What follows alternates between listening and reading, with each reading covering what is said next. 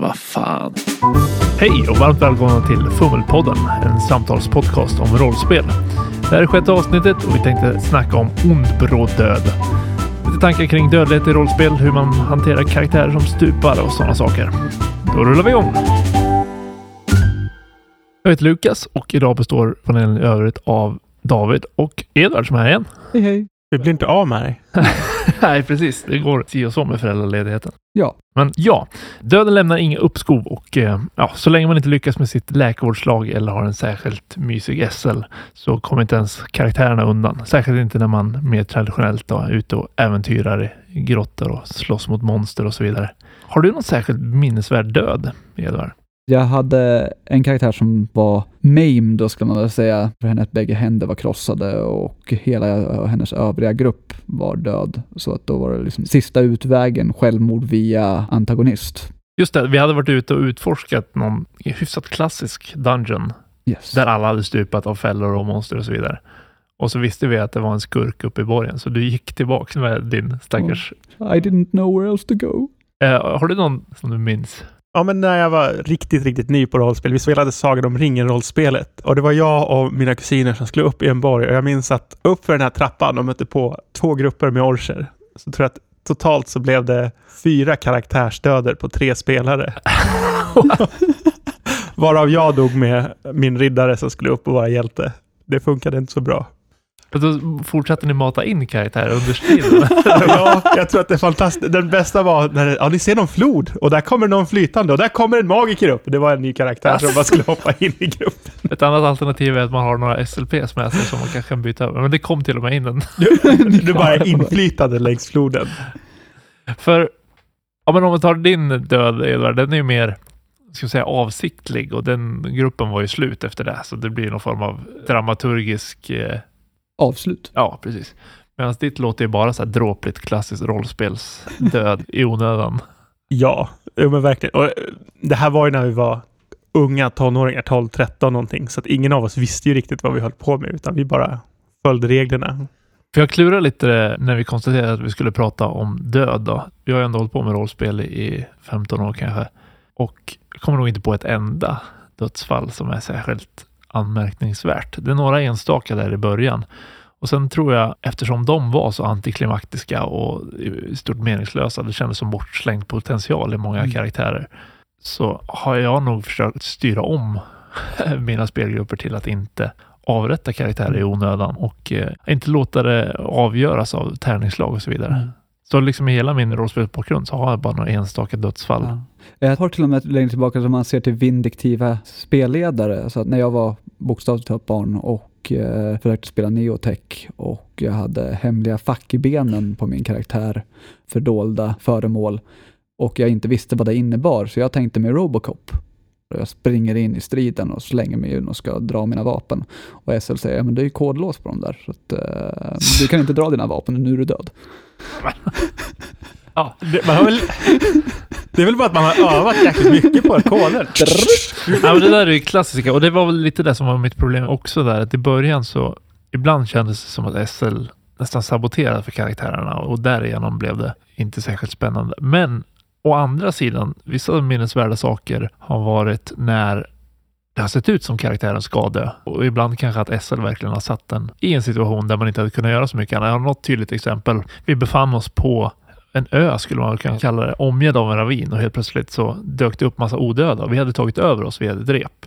Så vi var väl tre karaktärer som var lite semi-stridsdugliga och helt plötsligt dyker det upp 15-20 odöda som vi inte hade någon möjlighet att förutse eller något sånt där.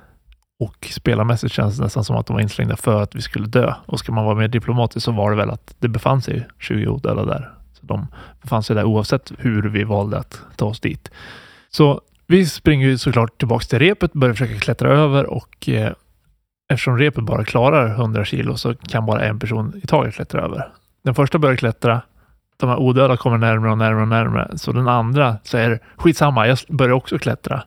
SL börjar slå för att se om repet går av och det gör det såklart. Och jag står kvar där med min karaktär och 20 odöda. Och jag säger, ja men då slänger väl jag mig också efter repet då. Ja, okej, men slå en T20. Om du slår perfekt så lyckas du, annars ramlar du ner och dör. Jag slår och det blir en perfekt, så jag överlever. Och sen lyckades vi klättra upp och så vidare så vi klarade oss. Han Indiana Jones-style. Ja, precis. Men det blir ju minnesvärt för att det var det här överhängande hotet om död. Men att jag eh, klarade det ändå. Så på sätt och vis har jag ju levt en lögn eh, alla de här åren där jag försökt hålla ifrån att det ska vara allt för dödligt. För min idé har ju på något sätt varit att ska folk dö så ska det vara under meningsfulla förhållanden och det ska kännas tillfredsställande och som att någon form av karaktärsark är avslutad och så vidare. Men på många sätt är det problematiskt också. Ja, alltså, jag tycker om att följa tärningens lag, eller vad man ska säga. Om man slår så dåligt, om man har så otur att ens karaktär skulle dö i ett sammanhang, så ska den göra det. Jag vill att den risken ska finnas, för annars så blir det så lätt att man blir övermodig eller man förlitar sig på att spelledaren alltid räddar ens karaktär. Hur osannolikt det än blir. Och det tar bort lite av njutningen för mig Mm. av den här spännandhetskänslan. Jag brukar ju för det mesta, då man sitter i SL-stolen, om man vill vara rättvis, eller hur man nu ser och låta tärningslagen bestämma, alternativt om man har eh, ett dödsfall som man ser på väg eh, vid olycksamma beslut. Mm. Då tycker jag fortfarande om liksom en viss mån av check and balance. Har jag gett den här spelaren utvägar? Har jag informerat honom om att något inte står rätt till? Så att han har haft en möjlighet att backa tillbaka innan man faktiskt avrättar karaktären. För att annars så blir det ju väldigt bittert om det är något som kommer helt plötsligt för att omständigheterna i världen har tvingat Å ena in sidan ja, å andra sidan shit happens och livet är orättvist. Ja, jag har ju ett starkt minne här av ja, men när vi spelade och min karaktär blev biten av något så här förgiftat monster. Så att han var förgiftad och var på väg att dö. Och, och han fick slå ett slag. Ett sista slag Ett innan sista slag. han är... Och du gav mig massa bonusar på det här slaget. Jag fick ja, mycket plus i alla fall, så Mm. att det var stor chans att jag skulle klaras. Och jag minns att jag blev irriterad på det. Ja. För jag kände att nej men, det här är ju för att du ska rädda min karaktär. Mm. För mig som spelare kändes det i ögonblicket då, nej men det här är inte rätt. Å ena sidan, det systemet vi hade då byggde ju mycket på att dela ut bonusar för bra beskrivna handlingar eller liksom genomtänkta handlingar eller så vidare. Men i just den situationen, på sätt och vis var den inte välförtjänt av den stora bonusen. Så att det skar sig mot alla andra gånger vi fått modifikation och så Ja, vidare. och därmed inte sagt. Jag, jag har ju varit i motsatt situation också. Jag minns när jag har varit spelledare och man känner att shit, jag gav de här spelarna ett alldeles för svårt monster. Och man får dåligt samvete och man vill inte att alla ska dö. Och därför så blir helt plötsligt monstret lite mer korkat och lite... Ja, jag kände, i det fallet tror jag modifikationen också hängde lite på grann att du hade haft otur med tärningen typ åtta slag i rad ja. eh, den kvällen. Så att det var liksom, visst, det kan ju vara en kul historia för framtiden att berätta också liksom den dagen då allt gick fel. Men i stunden så känns det liksom, det har bara varit tärningen och det har inte varit ett slag som har varit dåligt, utan du har haft otur bokstavligt talat hela kvällen. Så att det sista slaget som avgör om karaktären ska överleva eller inte, så vill man vara lite mer givmild och hoppas att för en gångs skull ska tärningen hamna under 10 i alla fall på en T20. Lite det du var inne på tidigare, det här med att du vill försäkra dig om att spelaren har fått en chans att motverka sin egen död eller att liksom det var ett Mm. informerat val, att karaktären försatte sig i den här dödliga risken. Nackdelen med det är ju, som vi har pratat om i tidigare avsnitt, det här att man som spelare vänjer sig lite vid SLs metodik och man synkar ihop med varandra. Så då lär man sig nästan känna igen som spelare att ah, i den här situationen, jag har inte riktigt fått all information eller än så länge kan jag fortfarande agera så här för att jag kommer bli räddad.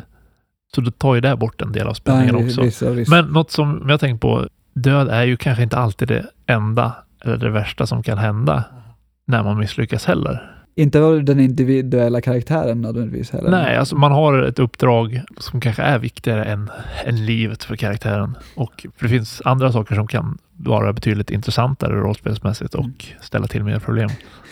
De har ju lite intressant lösning i Apocalypse World, för där har du ju nästan som en bunt extra liv, mer eller mindre, Ja. med konsekvenser då. Så att Men- du kan höja eller sänka vissa stats. Du kan byta yrke och lite sånt där. Ja. Men det innebär ju ändå en ganska stor förändring för karaktären. Det gör det ju. Och det är ju en trappsteget mot döden också. I det här fallet, för den momentära döden är inte så långt borta för du kan stryka med ganska snabbt. Menar det faktum att du kommer tillbaka tre eller fyra gånger och sen så är det bokstavligt talat slut. Sen, jag tror att jag är lite mer oförsiktig med mina karaktärer. För mig är det inte så hela världen om en karaktär dör.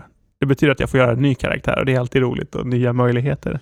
Men vi hade en diskussion eh, efter något rollspelsmöte nyligen där du David och en annan spelare pratade lite grann om att sättet ni gör karaktärer är att ni har någon form av grov skiss och sen börjar ni spela och sen ju mer ni spelar desto mer utvecklas karaktären. Men egentligen du och jag Edvard, vi börjar i andra änden. Vi har en väldigt tydlig karaktär och sen det är klart att karaktären utvecklas genom spel, men det är inget nytt som utvecklas. Nej, det är inte, Eller det är inget gammalt i karaktären som utvecklas. Vi skriver inte till någonting gammalt. om man inte märker att det är någonting som har en katastrofal clash med övrig grupp eller någonting så försöker man att inte editera bakgrundshistorien eller liknande. Nej, precis. Har man då satt sig med en karaktär som, som är skissad och framslagen kanske precis innan mötet.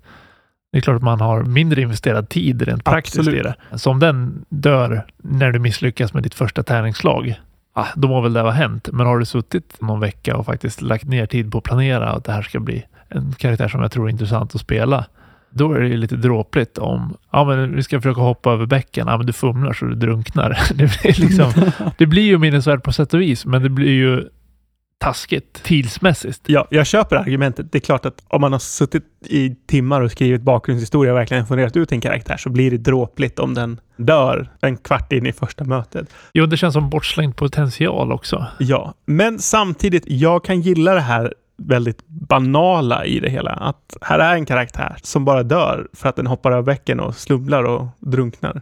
Det beror på vilken stämning man är ute efter också. Alltså kör man någonting som är lite mer fars eller liksom Ja, fast- något som inte är så djup stämning i eller som inte eftersträvar det här mer dramatiska, heroiska, då kan det ju vara... Nej, men jag tror ändå, finns det inget hot alls, då försvinner ju all spänning och då blir man ju oengagerad som spelare också. Men ju mer enkelspårigt någonting är, oavsett om man ser det som rälsat eller mer friare, men själva handlingen i ett äventyr är enkelspårig, desto värre effekt får ju död. Om du har byggt hela kampanjen på att den här informationen är hyfsat vital. Om det bara är en karaktär som har den informationen och så dör den karaktären, då kan ju hela äventyret vara över. Det kan vara dåligt äventyrsskrivande, men så blir det ju. Och samma sak när du har någon form av att hela gruppen dör. Då är ju verkligen allting över. Medan kör man mer öppen simulerad sandlåda, ja, då går hela gruppen ner i någon dungeon och så dör alla. Men då kan du spela en ny äventyrargrupp som I också hört talas om det där. Och jag måste ju säga rent personligt, om jag spelade i en väldigt rälsad kampanj där min karaktär inte ens fick dö för att spelledaren bestämde det så skulle jag sluta spela den kampanjen. För det Jo, jag håller med. skulle inte vara min smak alls. Jag tror faktiskt det är en av de punkterna där ditt förhållandesätt har gett mig ett uppvaknande ändå. För att jag eh, var nog mera villig att döda spelarkaraktärer för tio år sedan än vad jag har varit det senaste året. Och din konfrontation då vid att varför dog inte min karaktär vid två tillfällen inom loppet av två månader mer eller mindre. Ja, men det var ju egentligen bara för att jag skulle vilja ha rollspelsgruppen till slutmålet inom en snar framtid och fanns inte en plats att få in en till spelarkaraktär här så nu försöker jag vara lite förlåtande med tärningsslag och lite och sådär. Och då, liksom, där har han verkligen rätt i att liksom, där hade det varit roligare för rollspelandet. Att man behåller riskerna. Ja, Men det där beror ju också väldigt mycket på, av någon anledning så har spelargrupperna som jag är med i en tendens att bli lite paranoida. För att det finns fiender som är mäktigare än en själv och gör man snedsteg eller litar på fel personer så råkar man illa ut. Och det där är intressant för att ja, vi är superparanoida men vi har inte haft några döder. Så bevisligen så finns det en känsla av att saker och ting kan gå åt helvete även om vi inte dött. Men, Men det, jag tror att det är minnen av tillfällen det har gått fel. Och Kanske är det. sådär, att man liksom är... Eh, posttraumatisk stress. ja, i någon mån. Men det jag ville komma till egentligen var ju att har gruppen väl blivit lite paranoid, där kan det bli rollspelsmässigt knepigt att komma in med nya karaktärer också. Varför kommer du och vill vara med oss? Är Ja. inte det lite suspekt? Vad är kejsarens nya stil? Ja. Hur stor är chansen att jag dyker upp just här? Men oavsett, även om man gör det snyggt så kan det finnas någon form av spelarmässig paranoia i bakhuvudet som gör, gör det till sämre rollspelande att man bara tar emot. Men det är också det där med standarden av paranoia. För att vi hade ju kommit till den graden där vi var paranoida mot alla SLP som dyker upp i stort sett. Så att för att jag skulle få in en antagonist vid ett tillfälle så var jag tvungen att göra er så sjukt paranoida över en annat karaktärsdrag hos honom. För att ni inte skulle misstänka honom för huvudsakliga. För att man visste att ni skulle vara misstänksamma mot honom i alla fall. Så Ja, man var tvungen att vilseleda dubbelt. och på sätt och vis är det dåligt rollspelande när man blir allt för paranoid också. Fast man lever ju med spelargruppen och Ja. deras tendenser. Jo, men det är nästan lite meta-spelande. Det låter som att ni måste hitta nya grepp och Ja, inte ha precis. SLP som förråder er hela tiden. Men det är inte så många SLP som har förrådit oss genom vår spelhistoria, men det räcker med de där en eller två tillfällena. Ja.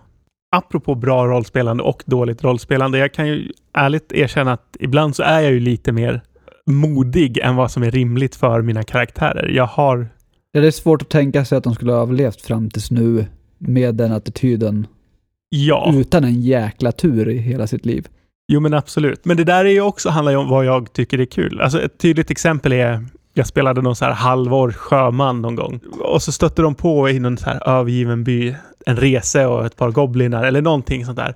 Och mina kamrater sprang därifrån för att ja, men det här var för farligt. Och han bara går fram själv för att om han vinner nu så kommer han vara den coolaste snubben i hela stan. Och det var tillräckligt mycket värt för att han skulle riskera att dö. Vilket han också gjorde Men då har du sen. ju ändå en karaktärstanke. Det tycker jag det låter Mm. som det kan vara helt okej.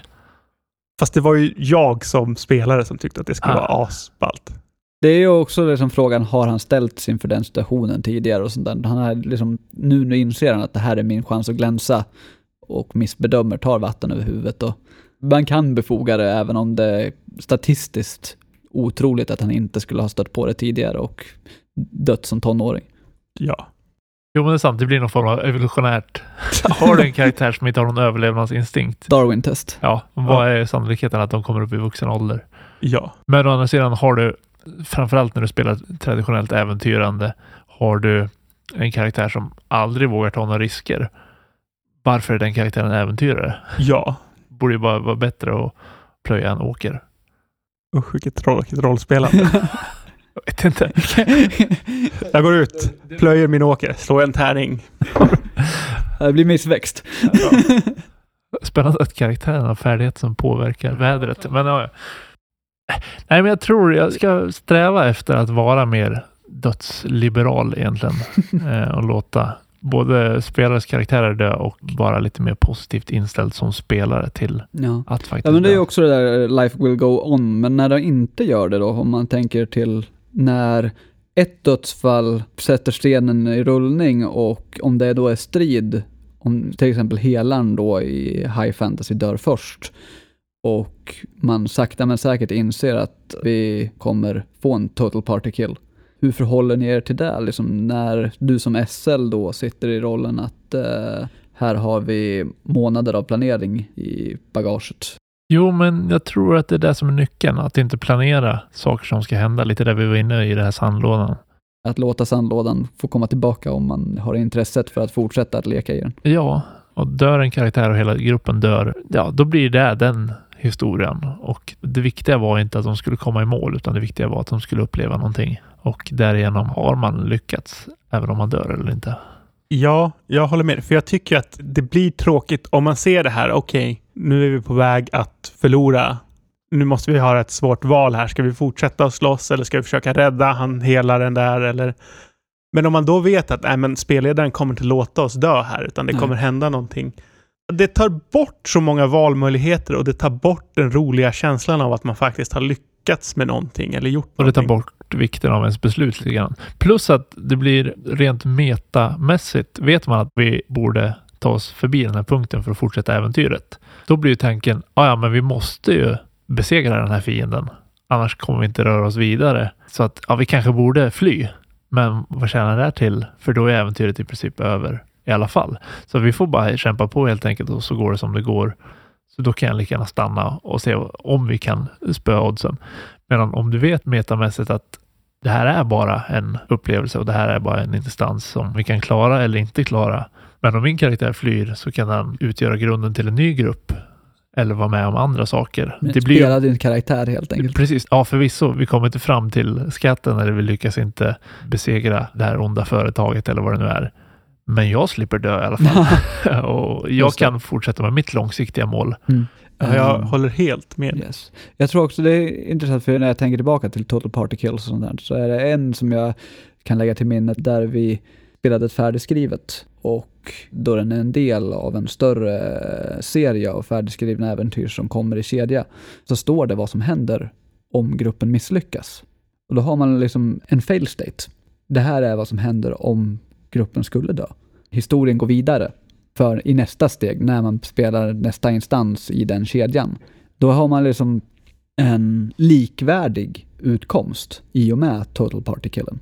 Ja, precis. Och det är väl där jag tänker att det är lite dåligt äventyrsskrivande om Man inte har en scenario där liksom livet fortsätter och man får se, en del så lämnar man det därifrån och gör något annat, eller så spelar man med konsekvenserna av de handlingarna man gjorde fram tills då. Och, Ja, precis. Ja, och det är väl det som är roligt med rollspelsvärldar tycker jag. Att man har ändå mer kontroll än i andra medier. Att ja, misslyckanden kan få oväntade konsekvenser. Det kan utvecklas på ett spännande sätt av spelledaren. Ja. Men det blir ju, som jag har jobbat mycket med att bygga upp scenarion som får en tillfredsställande ark egentligen. Ja, men du ställs inför intressanta utmaningar. Du har karaktärsgruppen som blir satta på prov och så vidare. Och de kommer till ett tillfredsställande slut. Historiskt sett har jag tyckt att sådana är ganska trevliga att spela för att du får en trevlig upplevelse. mm, Men man känner ju ändå att man påverkar i stunden. mm, Men om man bara dör, dels är ju äventyret över eftersom det var ju centrerat på den här gruppen, det här äventyret. Det var informationen de hade, det var deras bakgrunder eller det var liksom hookar var personliga och så vidare. Medan går man mer till att planera någonting som är öppet, då spelar det ju ingen roll om karaktärerna dör eller inte, som vi var inne på tidigare, för det blir en upplevelse av det och kan få konsekvenser som gör det intressantare för nästa grupp som fortsätter samma. Men sen nästa, det här med när man låter slumpen avgöra med död och så vidare. Det blir ju lite det här vi är inne på med att få in nya karaktärer i gruppen också. Det är kanske inte alla lägen där det passar att få in en ny karaktär rent logiskt. Och helt plötsligt får en spelare stå över ett möte. Och det är ju inte kul rollspelsmässigt heller. Och då får man i så fall tumma på fiktionen och slänga in någon slumpmässigt. Men det är ju i sig en sjukt skriptad händelse.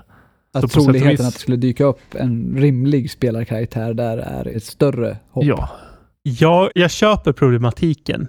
Men samtidigt så där trumfar väl ändå att man vill ju inte att en av ens spelare inte ska kunna vara med ett helt möte eller väldigt länge. Men varför är det mer rätt att skripta in en ny rimlig spelkaraktär som dyker upp i ett orimligt scenario än det är att låta någon överleva på ett orimligt sätt?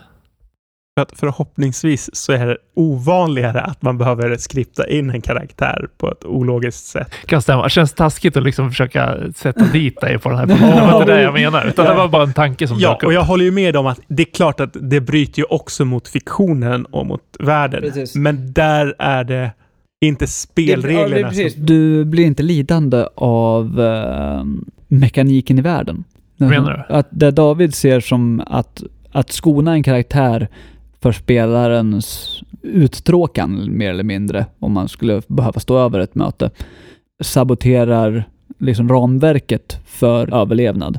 Medans eh, att ta in en ny karaktär vid ett orimligt tillfälle, det enda det saboterar är inlevelsen i rimlighet. Fast det kan ju, det här blir ju lite polemik, men det kan ju förstöra minst lika mycket att man känner att ah, ja, jag får in en ny karaktär så det spelar inte så stor roll. Fast död är Om man ju vet inte, att det trumfar att man inte får vara med på ett men död möten. är ju inte nödvändigtvis en bestraffning. Det är ju inte en bestraffning i sig, men det kan ju vara en negativ sak. Jag menar det är mera att, att få stå över. Det är ju inte en är- belöning om vi säger så. Det var det du sa. Ah, jag vet, jag kan tycka att det är en belöning. Eh, det jag menade är ju att du sa att... Eh, ja, vad sa du? Jag kan bara känna att eh, det finns inget negativt med att tvinga in karaktären mer än att världens rimligheter blir lidande. Men sådana, i ena situationen där vet spelaren att jag kommer troligtvis inte dö för SL kommer nog rädda mig på något sätt för SL vill inte att jag ska behöva göra en ny karaktär. Och det påverkar på sätt och vis spelandet och det gör det kanske mindre spännande och så vidare. Men du har fördelen av att du slipper få spelare som tar illa vid sig för att deras karaktärer dör och blir besvikna för att de dör tärningslag och de får vara med och spela hela tiden. I det andra scenariot, där har du ju medvetenheten hos spelarna att ah, men jag kommer i alla fall inte behöva stå över flera möten för om jag dör nu får jag ändå göra en ny karaktär som kommer in direkt. Det gör ju SL för att ta bort liksom, besvikelsen över att inte få vara med och spela. Men i båda fallen så får du ju en konsekvens som går mot världen som sänker risken på sätt och vis eller liksom sänker konsekvenserna av att ta risker för spelarna. Men det tredje alternativet är ju inte kunna dö alls och det är ju där vi ville komma bort från. Ja, nej, men det är ju sämst. Ja. Nej, men sen, för mig så handlar det nog, även om risken och konsekvenserna av att dö alltid finns där, så kommer inte det hända lika ofta. Alltså, Nej, okej, det är köper mindre det. Konsekvens. konsekvens av det. Och det är samma sak, att komma med en ny karaktär kan ju vara någon slags bestraffning i sig. Rent historieberättande, att ja, men nu blir det en mindre intressant karaktär eller den har inte samma bra förmågor eller den har inte samma bra utrustning eller rent speltekniskt så kan det vara bestraffningar. Och det kan ju vara så att okej, jag behöver få in en ny karaktär i den här gruppen, men det kan inte ske just nu när de är på den platsen de är nu, utan det blir ändå... För att återknyta till början, det kan inte alltid dyka upp en trollkarl som flyter längs ån. Nej, men precis. Att det kan faktiskt vara så att man behöver vänta ett par timmar. Men Men- då har man ju tiden kanske, om man inte har en färdig karaktär förberedd, att sitta under de där timmarna och spåna och försöka få en lite mer välutformad karaktär att komma in med. Sen har du, förra avsnittet pratade vi om gruppdynamik. Det är trist om man väl har fått till sin gruppdynamik och sen ska du komma in med en ny karaktär. Ja, Men det kan bli väldigt spännande också när du Och- rör om i gruppdynamiken. ja, och som Edvard var inne på tidigare, det kan ju bli en intressant ny gruppdynamik av avsaknadet av den här karaktären, eller vad det nu är. Men ja, jag kände att det var på väg tillbaks till vårt klassiska avslut där vi konstaterar att nej, det finns inget rätt eller fel och eh, ingenting spelar någon större roll. Gör det som funkar för er grupp. Precis. Yes. Men ja, det blev inte så, utan lösningen är helt enkelt att låta folk dö. Ja, precis. jag tycker att Låt det låter folk bra. dö. Så kommer nog vi spela i alla fall Ja. framöver. Jag har vunnit på något plan. Yes! Nej, men jag tror ändå, jag känner att ju mer vi diskuterar saker och ting, desto mer eh, reflekterar man naturligtvis kring det. Det utvecklar ens sätt att spela. Mm. Vi kommer fram till mer och mer vad som gör rollspel värt att spela för våran del i alla fall. Och helt klart, jag har ändrat perspektiv på mycket saker Jag tror också bara senaste det- månaderna, tror jag. Jag har också ändrat väldigt mycket perspektiv. Så att det är spännande och det är roligt. Ja, och vi jobbar ju mot en unison syn på något sätt och får insikt i hur varandra ser på det. Och om man inser argumenterna med den andra sidan så får man ju förhoppningsvis en förståelse och kanske en mildare syn på den andra sidan. Ja, precis. Jag tror inte vi eftersträvar konformitet, att alla ska tycka att precis samma saker är roliga, men försöka på Man en blir mindre avskräckt. Ja, men den respekt för varandras Ja. åsikter och känslor. Jo, runt precis. Det är ju där någonstans man vill landa. bra att diskutera helt enkelt. Nu ska vi ha koll på karaktärer. Yes. Ja, ser fram emot det. Jag höll på att bli väldigt morbid säga, så länge ingen dör till nästa gång så, så hörs vi då. Det blir så jävla tråkigt om man gör det. Vi kan väl nöja oss där för idag helt enkelt. Ja, tack för oss. Tack, tack. Adjö. Du har lyssnat på Fummelpodden som presenteras i samarbete med Studiefrämjandet. Du får gärna gilla vår Facebook-sida eller kanske följa oss på Instagram. Länkar finns i avsnittsbeskrivningen. Har du feedback eller tips på ämnen? Hör av dig via sociala medier eller skicka ett mejl till info.fummelpodden.se.